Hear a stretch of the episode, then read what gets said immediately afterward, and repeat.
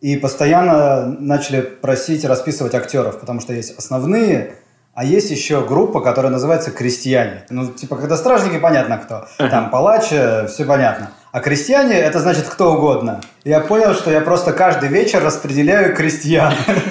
Я как будто бы барин, который... Итак, значит, этого, этого и этого э, туда-то мы отправляем. Мне говорят, этот заболел. Ты говоришь, эх ты ж...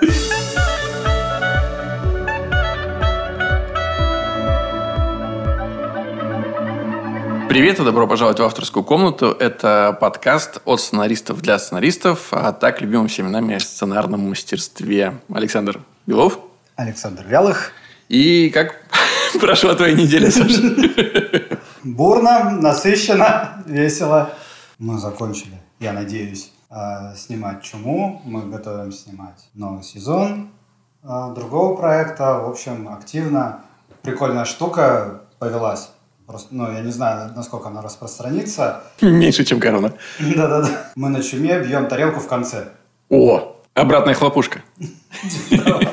Потому что вы никогда не знаете, когда закончится проект? Возможно.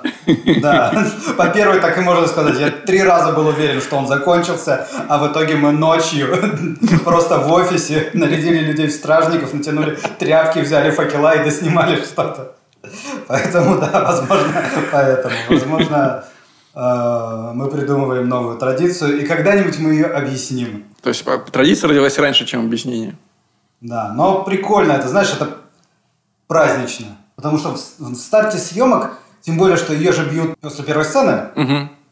уже как бы начали, тут надо готовить следующую сцену, все суетятся, это нифига не празднично, все понимают, что у них впереди еще дофига работы, проблем, это только начало съемок, все еще не отлажено, а в конце бьешь тарелку. И с ударом у тебя, собственно, все, да, разбирают, э, осколочки, приносят шампанское. И все, все, начинают... уже, все уже знакомы между собой. Да-да-да, это уже передаешь эти осколочки, ой, смотри, здесь реквизит, это вам. Все, ну, то есть, это совершенно другой обряд получился. Вопросов нет, я согласен. Здесь есть какой-то вот вместе с этой разбивающейся тарелкой выплеск эмоций. Ну, а как тогда начинать съемки? Просто начинаешь съемки, что ли? Начинаешь съемки. Ну, не знаю, дикость какая-то. Средние века, Сань. Я переболел короной. Вот, собственно, это мое главное достижение за прошедшую неделю, что я смог, наконец, э, выйти из карантина. Ну, сомнительное удовольствие, скажу тебе честно, болеть. Ты еще не пробовал? Нет, я не пробовал. Вокруг рвутся снаряды. А ты уворачиваешься. У нас на, вот, на съемках сезона, который мы делали, нас практически до самого конца э, проносило, назовем это так. Ближе к концу у нас случился инцидент, и один из актеров заболел, Естественно, все изолировали, съемки приостановили. Это все связано с огромным количеством головной боли. Но то, что мы прошли через 3-4 месяца с такими минимальными потерями, я сейчас понимаю, что это просто удивительно. Потому что на прошлой неделе должны были стартовать съемки другого проекта компании. И прямо перед началом съемок режиссер, э, оператор, ну, ключевые персонажи э, проекты просто валятся, и, естественно, все это стопорится. Ну, потрясающая история. Тут э, приезжал наш с тобой старый знакомый Паша Лычников. Это один из актеров э, физрука. Да, да, да, который играл буддиста. Российско-американский актер. Да. И он э, должен э, был сниматься и будет сниматься в четвертом сезоне Stranger Things. О, а, ну, Естественно, Естественно, там же даже много действий в России злодей. происходит. Вот. А, а Паша один из главных российских э, злодеев в Голливуде. И «Теория большого взрыва», ну, там космонавт, а не злодей. Да. И Шейблес, короче, все, что нужно. Да съемки Stranger Things приостановили. Вот, э, когда все началось. Сейчас их разморозили, а за полгода дети выросли. Дети изменились, и сцены стали нестыковыми. Я просто узнавал... Э, я сначала прочитал новости, что уже стартовали съемки, потом увидел его в Москве и говорю, я думал, ты улетел. Он говорит, они переснимают все, что сняли до этого. О, слушай, сейчас ты, вот сейчас ты меня напугал, потому что Насколько они дети, э, актеры, которые... Ну, сколько им там? По 14 сейчас? Мне кажется, им больше должно быть. То есть им тогда-то было, они играли 12-летних, но им было, наверное, на, там, на 2-3 года больше. Э, мне кажется, что сейчас уже практически взрослые люди. Я к тому, что и мы можем оказаться в такой же ситуации. Дело в том, что у нас съемки закончились, но несколько сцен с детьми. Мы отп- отправили в, Весну? на, на весну, да, потому что ну, уже погодные условия нам не позволяли снять. И сейчас я, я занервничал, потому что до этого я был уверен, ну, ну все уже, там уже все изменения произошли, какие можно. А, блин, если уж Stranger Things рубает, то Слушай, ну помнишь, как у нас люди лето зимой это снимали, люди разгребали снег, искусственные деревья у подъезда ставили. Я думаю, что к этому варианту еще можно вернуться. хватит у нас уже, хватает таких сцен. Не, про- проблема в том, что там просто сцены на море, и они в, воде, понимаешь, А. в море. Нам людей в воду надо запихивать. Я причем видел недавно вот у Дани Вахрушева э, какое-то видео из э, Геленджика. Он сейчас в Геленджике снимается. Актер, который играл Усача из руки. И, и там 3 градуса. 3 градуса тепла. И он показывает, как он в утеплении, в гидрокостюме приезжает на лодке, потому что у них сцена, видимо, в море, на лодочке. Раздевается синими губами, синим лицом, надевает эту панамку, майку без рукавку. И сидит вот так вот, собирается снимать летнюю сцену. Не хочется обрекать на такое наших актеров. Лучше будем снимать, знаешь, каких возьмем какую-нибудь супер линзу, которая обратно их сжимает, делает меньше. Что-нибудь придумаем. И я свалился в самый последний день, представляешь? Вот вот насколько организм э, чуток, видимо, пока я был на дистанции съемок, э, которые были необыкновенно тяжелыми, он держался. Ровно в последний э, съемочный день я чувствую себя хуже. Я приезжаю домой, и буквально там на, второй-третий день понимаю, что все, оно меня схватило. Я нюхаю дезодорант, и, И ничего не происходит. Ой, да. слушай, все сейчас что-то нюхают периодически, да? Это новый фетиш, но- новая реальность. Просто в какой-то момент ты подрываешься и начинаешь нюхать шампунь, еще что-то. Так, так, нет, нет, вроде, вроде да. Или нет? То же самое было ощущение. Вы поймете, когда это произойдет, давайте так скажу. Вы поймете, когда это произойдет, потому что не чувствуется вообще ничего. Обоняние ко мне до сих пор не вернулось. И это немножко, знаешь, как бы не то, чтобы это как-то сильно ухудшает мою жизнь, но как-то обидно немножко. Я разговаривал с мамой я по этому поводу. Она говорит, ну, знаешь, во всем нужно искать хорошее. Возможно, что ты теперь просто, ну, даже не будешь чувствовать неприятных запахов. Например, там, людей общаешься с людьми, они плохо пахнут. Я говорю, мам, я, честно, боюсь, часто. честно боюсь, что этим человеком могу быть я. И не буду об этом знать, поним- понимаешь? Ну, говорят, что в течение месяца все может вернуться. Я не знаю, как, какой итог к этому подвести. Берегите себя. Что ты посмотрел? Ты же лежал долго дома. Я думал, что извлеку хотя бы из карантина полезное вот в этом отношении, потому что за занятой период копится. Долги перед собой. Надо вот это посмотреть, вот это посмотреть. Сяду на карантин и посмотрю все. Ничего не вышло. Но из э, новинок я, мне удалось посмотреть «Перевал Дятлова». Уж на что я не фанат триллеров, но меня как-то вначале зацепило и дотащило до конца в итоге. Я целиком посмотрел тоже. Во-первых, снято классно. Режиссерская группа, и Федорович с Никишовым, и Паша Костомаров, и Глеб Филатов, оператор. Ну, там прям гигантская работа проделана. Я обратил внимание, что подряд вышли два проекта, основанные на различных российских мифах. Это «Территория» и «Перевал Дятлова». И это очень круто, что мы начали чуть-чуть развернулись вглубь себя и начали раскапывать э, истории. Ну, сейчас мы как э, киноиндустрия. Я уверен, что это даст дорогу другим историям. Дофига всего. Но мне кажется, необычного. это два разных пути донести свою историю до мира. То есть один путь это создавать истории максимально универсальные, жанровые, которые легко передалеют пространство. Ну, как, например, та же эпидемия, да, которая Универсально.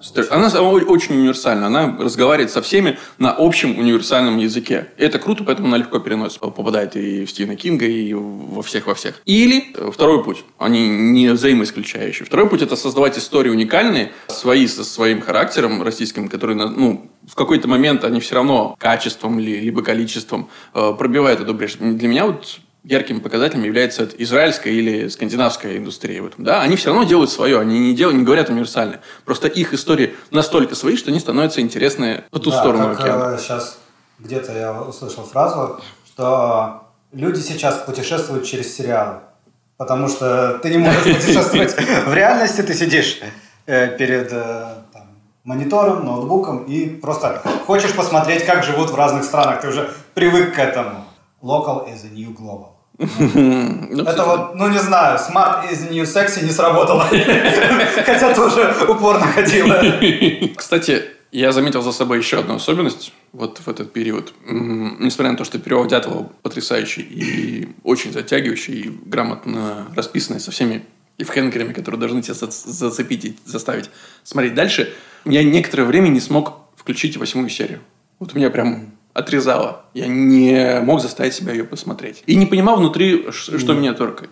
И в итоге я посмотрел ее, все равно получил удовольствие. Но я понял, что меня останавливало в тот момент, когда я начал смотреть «Ход королевы». Я понял именно на разнице. Я знал, что будет в конце перевала Дятлова. Я понимал, к чему все идет. И я понимал, какие эмоции я испытаю. Тяжелые, мощные. Я получу э, катарсис, наверное, если все это сделано классно. И я получу удовольствие. Но я не был готов к ним. Слишком тяжело. Вот, чтобы получить удовольствие, надо было пострадать. Внутренне, находясь не в самый лучший период своей жизни, я не был к этому готов. И с другой стороны, тут же выходит ход королевы, который там на самом деле нету гигантской ставки, э, как условно ставки жизнь, понимаешь? Все ее ставки складываются к провалится она в шахматной партии или не провалится. И ты такой, да, с этим, с этим я хорошо, лег- легко справлюсь. Это, если это хорошо сделано, мне это интересно смотреть, и я ничем не рискую. Это безопасное э, удовольствие. В отличие от триллеров, э, хорроров и всего прочего. Чего много было в начале года. Вообще, весь этот год, ну, какой-то вот в, россий- в российской, по крайней мере, индустрии. Что колл-центр, что игра на выживание, которые были очень успешны. Что вот Привал Дятлова. Это все такие истории пугающие. Ну, опять же, это из-за того, что это следы там 4-5-летней давности замысла. Хорошей, доброй жизни. Да, да, да. Уверен, Которые мы пока еще не вернулись. Сейчас э, людей, которые пишут э, хорроры, поубавилось. Ну, хорроры, может, еще нет, они все-таки немножко другие, а вот тяжелые какие-то триллеры, еще что-то. Даже, может, э, пишущих не поубавилось, а покупающих, желающих снять. А вот давай мы как раз с этой точки и поговорим о том, о чем на самом деле мы собрались сегодня поговорить. Как ты а, озаглавил, когда предложил мне тему обсуждения? Упрощенно и как заголовок. Это как писать, чтобы это сняли. А если разворачивая, то как писать производственно. Давайте сначала разберемся, что скрывается за упаковкой. Почему слово «хорошо» не ответ на этот вопрос? Потому что когда ваш сценарий рассматривают как э, документ, по которому желают снять фильм, очень э, много зависит от того, кто это написал, кто это сейчас читает, сколько у него есть денег на это, какое сейчас время года, какие актеры и куча-куча-куча всего. То есть самый простой пример, после чего, может быть, мне захотелось высказаться, точ- ну, как, а, как обычно, две вещи. Первое – это то, что я сейчас э, прохожу процесс оптимизации, скажем так. Но это вот уже, знаешь, там отжать нужно. А есть еще мне как-то прислал молодой автор сценария про покорение космоса с двумя параллельными историями. Шаттл, э, который летит, и эм, крупная спецоперация на Земле. И я подумал, какова вероятность того, что молодому автору первый проект Мгм. закажут вот такой. То есть на него просто поставят, а там, знаешь, так вот бегло миллионов пятьсот хотя бы. Ох, это фильм? Это фильм. А написано интересно. Прикольно, но это же... Неподъемный груз. Да-да-да, это же не, не снимабельно, это просто упражнение в жанре. А человек же, знаешь, там сначала писал долго, там, переписывал, старался, вложил труд. Но, наверное, сценаристы это люди, которые пишут то, что потом снимут и увидят другие люди.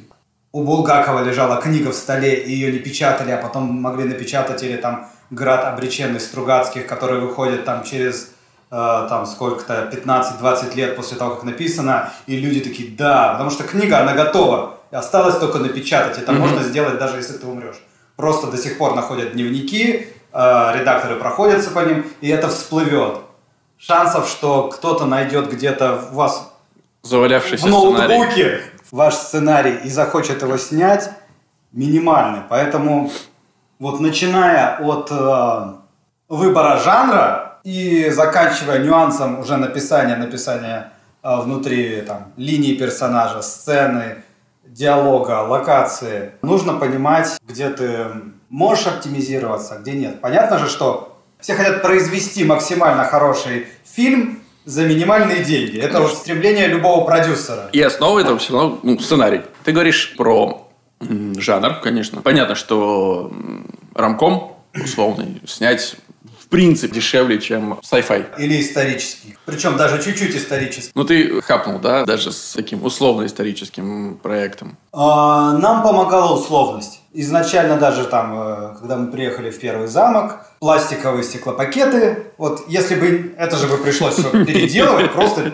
переделывать окна, искать костюмы более вот этот костюм у нас не совпадает с этим по времени, А, реквизит весь подобрать, он же весь разный, это разные периоды Европы, разных веков у нас там собраны. Костюмы вообще от балды. Люди ходят в современных очках иногда. Ну, то есть у нас очень высокая мера условности, поэтому нам позвали... Опять же, вот смотри, бюджет фильма складывается из трех, мне кажется, основных частей. Это актеры, насколько дорогие у тебя актеры, кто у тебя там играет. Это локации, много у тебя локаций, мало у тебя локаций. Фильм в одной комнате, фильм, где все ездят по Москве. И э, очень важная такая штука – это количество оборудования, умноженное на количество смен. Вот это три самые большие части фильма. И, может быть, еще четвертое – это компьютерная графика. Вот есть эти составляющие. И мы хотим снять историческую комедию. Поэтому мы берем недорогих актеров, договариваемся, что это одно место, никуда они не ездят, это просто один замок, это пять точек и все, и вы больше никуда не ходите. И за счет малого количества точек а, мы меньше переставляемся, это больше выработка, мы снимаем э, там серию за полтора-два дня. Но это понимаешь, что ты. Вот человек, который непосредственно занимается и написанием, и производством, который понимает все подробности процесса. Как И- человеку применить это к сценарию? Как человеку, который, возможно, не был даже ни разу на площадке, даже действующие сценаристы, многие, это можно сказать и про них. Как ему вот это все учитывать? И нужно ли ему все это учитывать при написании сценария? Мне кажется, да, если особенно вы начинающий сценарист, то надо понимать, что это должно быть недорогое кино. Я вот сейчас со своим эм, проектом про карлика, никто много денег не даст на такую идею. Надо понимать это. Если ты хочешь э, делать что-то для себя и в то, во что могут там не верить все люди или что-то Очень личное. очень личное, да, ты прав. Надо понимать, что это должно быть не очень дорогое. Я, допустим, понимаю, что у, у меня начинающие актеры там играют в основном. У меня профессиональных актеров я использую очень точечно. Я могу там пригласить какого-то гестара себе там в каждую вторую, третью серию, вот на чуть-чуть. Опять же, когда я вписываю себе в серию какого-то там звезду, вот они приходят там к продюсеру известному. И это будет вот такой-то актер. Он находится только в этом месте. Он не ездит вместе с моим героем по э, всей серии, не участвует в приключениях или еще что-то. Как в игре «Бегунки». Ты один поднимаешь, другие опускаются, потому что э, площадь под ними должна оставаться одинаковой. Ты взял хорошего актера, уменьши, будь добр, э, количество локаций, но зато ты можешь поднять количество текста тогда.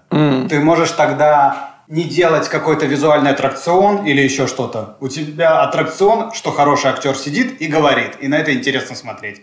А если у тебя начинающий актер, ты должен постоянно думать, так, а как они идут, а что это? Ага, может быть, они на машине едут, а может, они на велосипеде. А это сразу сложнее снимать, а это дольше. Согласен со всеми твоими утверждениями, но меня пугает сама необходимость об этом думать. Потому что я представляю себя э, на месте человека, который не знаком с кинопроизводством, но горит желанием рассказывать истории. И это прям ощущение, что нападают на твою территорию, на творчество, да, внутри тебя, которое говорит, как это так, это что значит, я должен заранее подавить свой э, Талант. талант, да, и втиснуться в какие-то меркантильные рамки. Но если ты хочешь, чтобы твое кино сняли, скорее всего, ответ да. Где-то местами придется.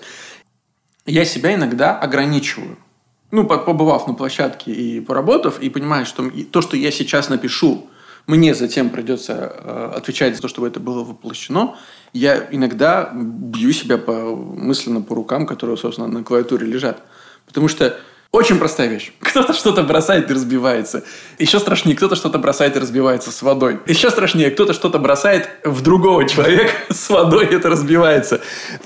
Головой я себе понимаю, что, в принципе, ну, это не такой большой аттракцион, который бы людей развлечет, хотя все равно это есть какое-то, да, яркое действие, событие. Но я понимаю, как это повлияет на все цеха, да. Бросить так, чтобы это разбилось. Дубли э, того, что разбивается. Дубли костюма, который будет испачкан водой. Один маленький элемент э, вдруг резко тебе перегружает производство. И не факт, что выхлоп от этого мини-аттракциона окупит вот эти все старания и потерю времени и сил, которые будут нужны, чтобы его снять. И вот где найти, вот как тебе кажется, эту золотую середину между тем, чтобы все равно писать э, с риском, да, такой, блин, классная штука, вот бы ее как-нибудь воплотить. Вообще, задача сценариста думать, Конечно, как тебе мне это кажется, да. Украду фразу у Кости Майера из э, другого подкаста, который я слушал, пока не слушал наш, что не надо размазывать бюджет ровным слоем по фильму. Я, даже я могу себе позволить э, своих проектах не, не очень дорогих погоню и еще что-нибудь. Просто перед этим чтобы эта погода состоялась. Люди будут э, шесть сцен разговаривать в разных квартирах. И надо попытаться придумать аттракцион на уровне какого-то комедийного движка, ситуации и всего остального, чтобы потом у тебя высвободились ресурсы на какой-то яркий аттракцион. А я считаю, что если ты придумал яркий аттракцион, первое твое желание как сценариста должно быть это оправдать. Это должно быть настолько офигенно, угу. что вот что это нельзя не снять. Да, да, да. Когда ты принесешь, э, чтобы люди, которые будут вот э, отвечать конкретно за производство и деньги, сказали, хер с ним, сейчас что-нибудь придумаем, это круто, это надо делать вот так. Потому что это тоже всегда, это первые твои зрители э, твоего кино. Вот люди, которые смотрят твой сценарий на начитки и понимают, ой, как это все неоправданно, ой, как это все будет тяжело, зачем это надо? Или ну ладно, так. А если это снять вот так вот? Хорошо, мы здесь купим старую машину, вторую мы возьмем настоящую, будем разбивать ту, скульптура на нее упадет из папье-маше. Реальные куски диалога. Вот еще какой есть вопрос. Мы пишем под съем, да? И мы примерно понимаем, что сколько стоит. Сейчас мы придумали, и у нас прям ценник есть. Я согласен. Не будучи задействованным в производство, тяжело это понимать. Давай попробуем Uh, не знаю, составить список вот самый широко используемый, где Давай. мы чаще всего набирали самый большой бюджет не оправданно, скажем так. Я даже так сформулировал. Вещи, которые резко увеличат стоимость производства и, соответственно, могут отпугнуть от э, сценария людей, которые могут его платить. Первое. Массовые сцены. Вот сразу. Мы писали обычную дискотеку. Но в тот момент, когда мы писали, мы уже понимали, что это звучит как обычная дискотека, а на самом деле это все это вот решающий же аттракцион серии, главный, в которой будут вгроханы ресурсы. Потому что это мало того, что это большое количество людей, которым нужно пригласить на площадку, которых нужно организовать, это уже определенные деньги. Но это еще и растягивает процесс производства. Потому что всю эту группу людей избегая слова толпа, но всю эту толпу надо как-то э, выстроить так, чтобы она делала то, что ты хочешь. И сделать это с двумя-тремя актерами гораздо проще, чем сделать это э, с полутора сотнями, например, людей. И когда цифра в полторы сотни человек вам кажется большой, оказалось, что это недостаточно для вот помещения, которое мы выбрали. Полторы сотни людей – это очень много для производства, но, возможно, мало, мало, для, кадра. мало для картинки, да, для графа де Фер. Идет по улице. Вот просто, казалось бы, пишете, человек идет по улице.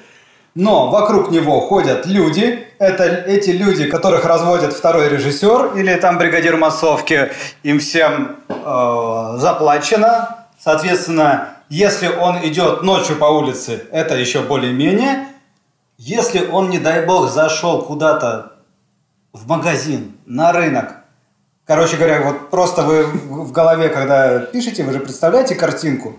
Каждый человек в ней это, – это деньги. Угу. Даже если вы сейчас думаете только о главном персонаже, попытайтесь просто, вот, глядя на каждую сцену, а, представить конкретно, сколько там людей должно быть. Не просто те, которые что-то делают, А вообще, вот вы видите. Ну, это на самом деле очень просто решается. Ты можешь... Ну, представь ее, как человек идет по улице, по какой конкретно улице он идет. Сходи туда в это время суток, встань и посмотри в, в обе стороны по этой улице. Посчитайте количество людей. Да, в обе необходимо, стороны. Необходимо, в обе стороны необходимо Да, просто организовать. возьмите, вот выйдете на эту улицу с телефоном, сфотографируйте в одну сторону, в другую сторону и сядьте в экране, посчитайте количество людей. Дальше животные. Это так кажется, что все животные точно раскрашивают кадр. По крайней мере, у меня в голове поначалу так точно было, что если ты туда кошечку или собачку, или уж тем паче лошадь впишешь, ну это сразу все красотища. Но на деле, опять же, вот этот э, затраченные усилия и выхлоп. Чаще всего выхлоп оказывается неадекватный вот, по, по сравнению с затрачиваемыми усилиями. Животные, даже самые дрессированные, это абсолютно непредсказуемые создания, которые очень сильно усложняют производство. Пойдем в ту же сторону, дети. Мало того, что у детей есть другие нормы, по которым они работают, они реально, вот по моим ощущениям, во-первых, нужно час, чтобы организовать детей и начать снимать. И потом вы их можете снимать адекватно часа два. Дальше уже будет тяжелее. Они устают, надо понимать, что у них все равно еще более хрупкая психика, они быстрее устают, они быстрее отвлекаются, каждый раз нужно возвращать их внимание в кадр. Недавно удалось выбить комбо. Драка. Драка с детьми. О, слушай, ну это мечта. Я уже, я уже купился на аттракцион. Серьезно, драка детей или с, с детьми? Я подумал, что ну, карлик это единственный взрослый человек, который имеет право Морально. драться с ребенком, потому что они в одной весовой категории. И как оно? Производство. Сюда надо было бы позвать режиссера, чтобы он очень долго ругался. Тяжело. Это делать тяжело, ребят. То есть это не просто... У меня было как бы... на- начало серии, а дальше пошло. Это финал, это э, апогей, это главный аттракцион, к которому все идет. Мгм. Это 40 секунд, на которые 40 секунд вишенки. да, по- потрачено литры крови. Ну вот, кстати, э, именно драки, э, даже не стоит, знаешь, э, они об- необычно пишутся там э, одной-двумя строчками в сценарии, да, там этот персонаж набрасывается на этого. Вот я понимаю, что чаще всего прописанные сложные трюки гораздо проще поставить, потому что ты на них умом затрачиваешь время, чем на условную драку или возню, которая ну, записывается вот именно вот так вот. Потому что организовать и снять э, возню, такую вот э, потасовку двух людей, чтобы она выглядела реалистично, часто бывает гораздо сложнее, чем какой-то сложно постановочный супер вертушка, удар, прыжок, падение, все что угодно. Потому что там у тебя будет, э, скорее всего, трюкач, и ты можешь на него это спихнуть. А возню, ну, придется организовывать между актерами, как-то самим, с режиссером. Да, своими руками. И это часто смотрится очень плохо. И ты, ты можешь отписаться. Вот угроза в том, что ты можешь, как сценарист, написать, э, вот они ввязываются в драку, и снять с себя ответственность. Вот я решил. Классное решение сцены. Это не классно. Можно найти другое. Или продумать вот так, чтобы внутри э, этой драки была какая-то определенная драматургия. Потому что это и проще будет при постановке. Хорошо, что еще? Вода, Саш. Да, вот на самом деле, казалось бы, человека, ну, то есть начал с этого просто. Человек обливается. Мгм. Это же ой-ой-ой. А если девочка? А если ей в лицо что-то плеснуть? Вы понимаете, что вы просто сразу попадаете на перегрим. Перегрим, перекостюм. Вы просто, чтобы снять два дубля, кофе девочка одна, другой в лицо плеснула.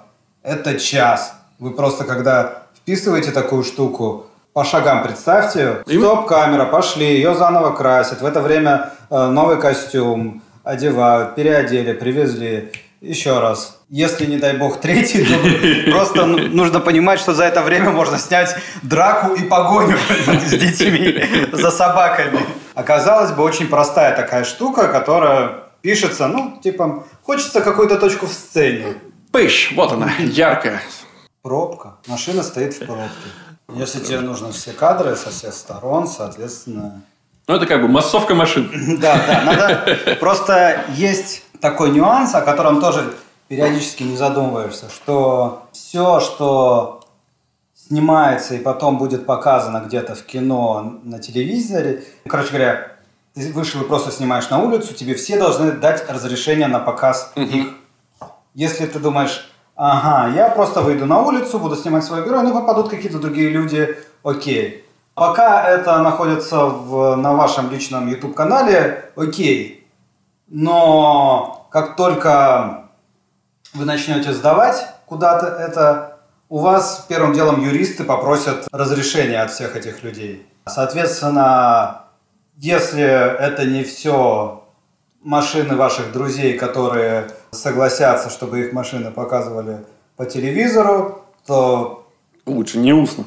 Да-да-да, в письменном виде. Соответственно, это все арендованные машины, каждая из которых стоит денег. Просто я вот как-то задумался, не помню, по-моему, первый кадр, что ли, эм, Бонда какого-то, вот не, не самого нового. Человек идет по какому-то городку. Куба, может быть, это Южная Америка. И камера параллельно едет. И вот, соответственно, он идет, люди бегают, машины это, тут раз, что-то грузовик проезжает, рыночек какой-то он проходит. Я думаю, господи, это же просто колоссальных денег стоит. Ничего не происходит. Вообще ничего не происходит. Просто человек идет. Как это снять, как это развести, выглядит, конечно, красиво, создает ощущение, что просто ты внутри жизни находишься. Конечно, конечно. Но вот это ощущение жизни, оно дорого стоит. Глаз твой не понимает, ну, то есть ты не, видя кадр, не, не можешь понять, что на самом деле, какова э, его стоимость, каковы усилия были приложены для того, чтобы вот такую жизнь. Просто ты ее видишь всегда бесплатно на улице. А чтобы воссоздать ее в кино, иногда это зашкаливает. Я бы назвал еще компьютерную графику. Если ты подразумеваешь, понимаешь в голове у себя, что какие-то вещи, которые просто космолет, Вряд ли ты снимешь космолет э, фантастический, вот реальный, из папье-маше, как вариант. То же самое касается всех фэнтезийных штук. Раз, э, причудливых созданий. Все это надо рисовать. И все, то, что нужно рисовать, как правило, стоит э, очень больших денег. Вот. Ну, кстати, опять же, про что где-то ты э, тратишь больше, а где-то зато меньше. Угу. Не видел ролик, про, который называется в Ютубе «Кибердеревня»? Да, конечно.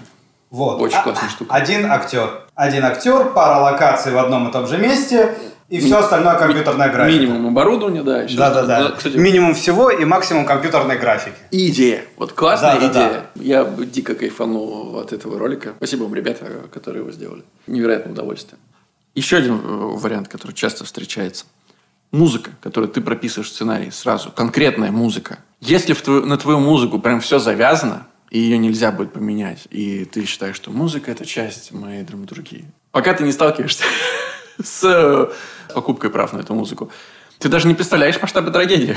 Потому что правообладатели э, могут выкатывать невероятные цены. Любые. Любые правообладатели. Может кажется, что ну вот эта песенка точно не стоит ни копейки.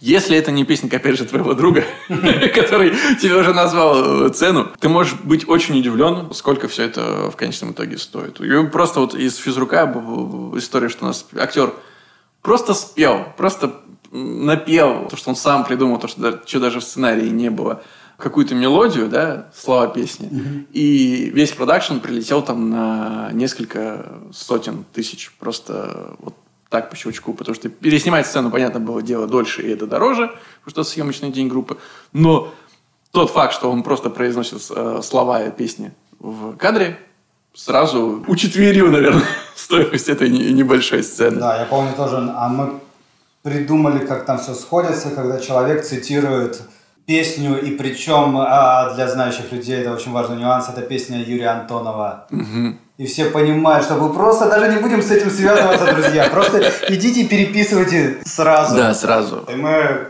максимально переставляли слова местами, чтобы эта песня узнавалась, но не было прямым цитированием. Просто если у вас действительно на этом все завязано, попробуйте поинтересоваться, где-то поузнавать. Потому что это может ключевым образом повлиять э, на принятие решения. Снимать историю про фильм, э, там, про условную группу, не знаю, технология, да, где все связано на песне «Нажми на кнопку», или не снимать. Я еще вспомнил такую вещь, как время. То есть, если вы меняете время на не то, которое есть сейчас, угу. даже на 15 лет назад, даже на сколько-то, вы просто поймите, что вы не можете снимать ничего, все поменялось, одежда поменялась, машины на улице поменялись, все поменялось, вы вынуждены все воссоздавать своими руками. Абсолютно. И вы не, у вас нет э, права на ошибку, на какую-то мелочь. Вы вынуждены смотреть в определенную сторону, которая соответствует вашей эпохе. Вы вынуждены очень сильно себя ограничивать. Даже не представляете, на улицах новые светофоры, светодиодные. Угу. Они вообще по-другому выглядят. Причем это даже не в Москве было, вот я так скажу. Ты просто выбираешь перекресток, но ты не, не можешь здесь снимать, потому что здесь не тот светофор, а в ту сторону у тебя уже дом э, с рекламой какого-нибудь бренда, который новый, и реклама новая, а в другую сторону еще что-нибудь. И все, вы просто э, очень много времени и сил будете тратить на объекты, на поиски этих объектов. Соответственно, увеличится время, которое вы будете ездить между ними, потому что они все в разных местах. И это, опять же, удорожание.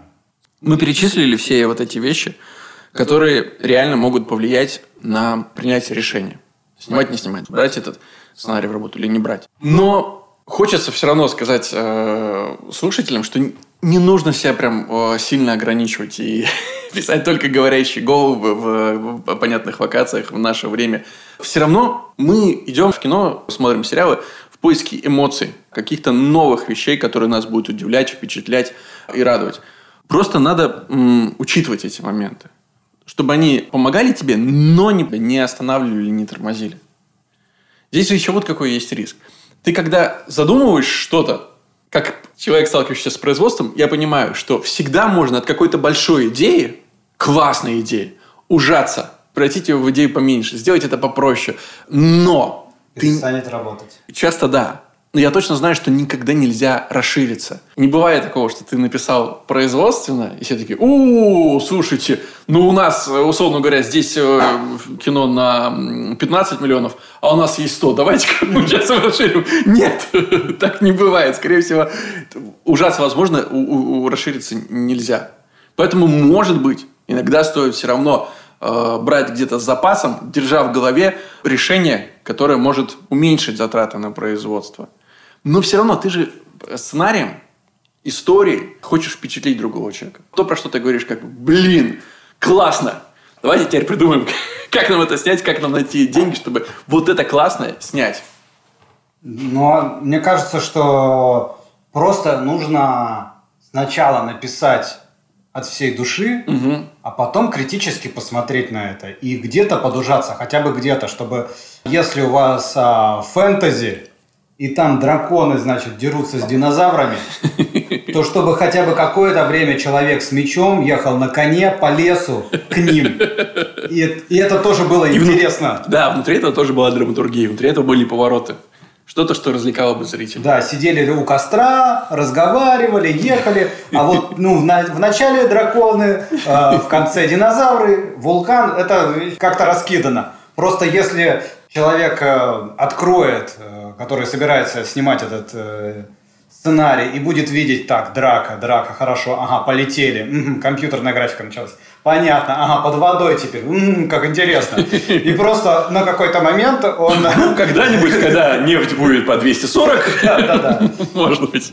А если вы его там чем-то зацепили, ух ты, так интересно, ну, не знаю, не знаю. А, не, ну вот тут уже можно с этим, ага, дома сидят, похлебка, так, едят, что-то. Какие отношения, да? Да, да, да. Какие есть, повороты внутри? А, если вы держите еще и сюжетом, который можно рассказывать достаточно понятными, доступными средствами, а не только масштабными эпическими битвами, гонками или еще чем-то, то я думаю, что это можно показывать, это нужно писать, с этим нужно работать. Просто не все должно быть таким. И мы-то сейчас больше говорили про те вещи, которые не обязательны. Ну, в смысле, да.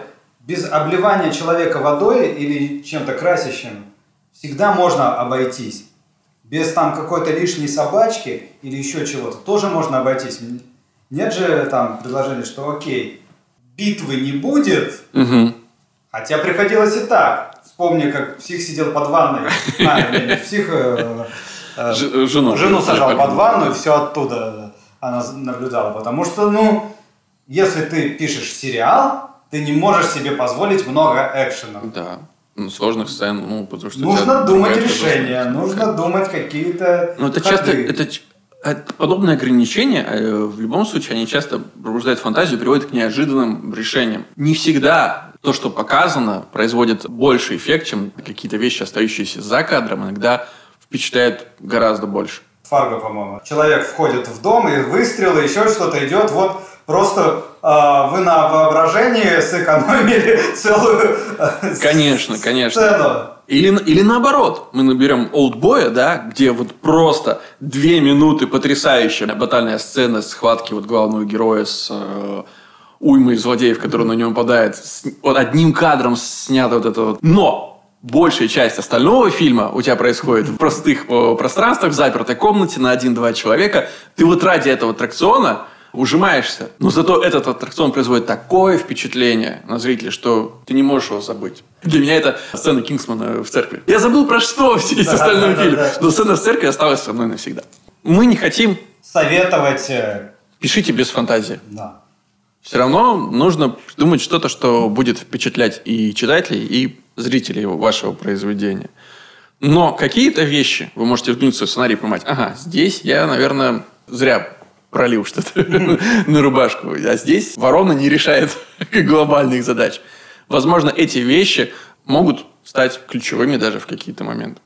Вот в связи с большим количеством площадок, которые появились за последние пару лет, и которые нуждаются в контенте, с одной стороны, больше авторов могут э, проявить себя больше историй, нужно больше историй производителям контента. Но с другой стороны, сильно много денег, бюджетов на производство не появилось. Поэтому все будут заинтересованы в большем количестве новых историй, но тех историях, которые можно снять. И опять же, если вы начинающий сценарист, то, скорее всего, в вашей первой истории должен быть не «Черное зеркало» и «Властелин колец», а неадекватные люди. Да, и... да, да. Какая-то, скорее всего, комедия или, может быть, хоррор или что-то такое – не очень массовое, не очень... То, что а, даст возможность вам просто заявить о себе. Тут же дело не даже не в таланте и не в интересе истории. Здесь дело в авторитете. Платформа, допустим, я сейчас больше про это знаю, запускает одновременно разные проекты. Есть большой проект с известными актерами за много денег за серию. Есть поменьше, есть поменьше, есть вообще экспериментальные. Вот как э, закон и беспорядок. Это сильно экспериментальная штука, которую на телеке, мне кажется, никогда бы не показали. Но в ребят поверили, там сделано все своими руками, но очень прикольно. Это такая пародийная, высмеющая клише полицейская да, да, история. Да. Когда вы пытаетесь продать свой сценарий, вам нужно понять, в какую категорию вы сейчас метите. Если вы хотите попасть в топ, вы поймите, что там одновременно уже прислала компания большая. Продакшн, которая Production. Там лежит э, сценарий от среды, там лежит сценарий э, там еще от какой-нибудь, от многих компаний. И, и ваш еще. Ляжет. И тут вопрос кредита доверия. Кому мы позволим потратить столько-то миллионов денег, чтобы получить кино? А точно ли человек, который до этого не имел большой фильмографии, сможет это сделать круто, при том, что сценарий, возможно, интересный. Давайте мы его, наверное, положим в сторону и попросим его написать новеллы о любви. Или комедию какую-то, или еще что-то. То, что где мы можем рискнуть. Каким количеством денег мы готовы рискнуть ради вас? Вот так нужно, наверное, ставить вопрос, когда пишешь сценарий. В любом случае, если вы верите в свою историю, да, если вы считаете, что вот она такая... Ну, мы всего лишь два парня, которые сидят перед микрофонами. Что нас слушать? Но! Если все-таки хотите слушать, то ровно через неделю слушайте наш подкаст на всех площадках, до которых у вас есть доступ, пока наш интернет не стал суверенным. Ставьте нам оценки, пишите комментарии, мы все это читаем, нам все это приятно, и нам это очень важно. Не теряйтесь, мы тоже не будем. И до следующей недели. Пока! Пока!